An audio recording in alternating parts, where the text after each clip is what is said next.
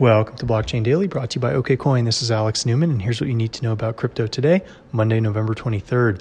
Markets continue to rally hard, with Bitcoin Core gaining 10% to sit at $18,412. Ethereum gained 33% last week to now sit at 615. Bitcoin Cash ABC gained almost 30% to sit at 338, and XRP has more than doubled to sit at 58 cents.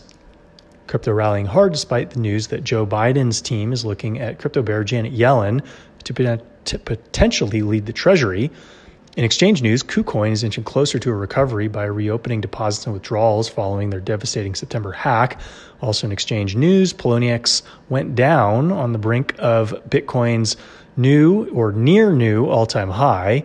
And a fake Uniswap app on Google Play Store has already received over 100 downloads, costing one user, unfortunately, $20,000 in crypto. In hedge fund news, Pantera Capital files for a massive $134 million raise. Have a happy Thanksgiving. And until Monday, this is Alex Newman.